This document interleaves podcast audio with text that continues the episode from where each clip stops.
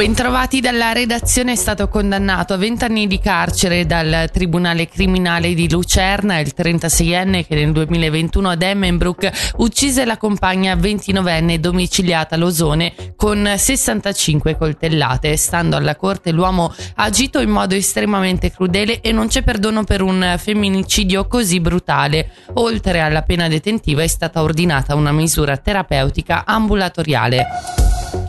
Sono circa 50 i posti di lavoro a rischio alla Sudpac di Bioggio. La causa, spiega la ditta, è da ricondurre all'insufficiente sfruttamento delle capacità produttive date le nuove tecnologie, oltre alla concorrenza estera e ai costi energetici crescenti.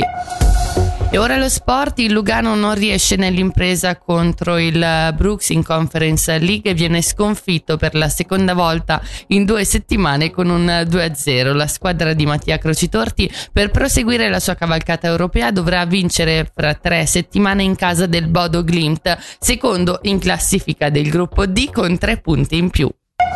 E ora la meteo, oggi al mattino nuvoloso, nel pomeriggio al sud passaggio tempo abbastanza soleggiato con temperature fino a 12 gradi.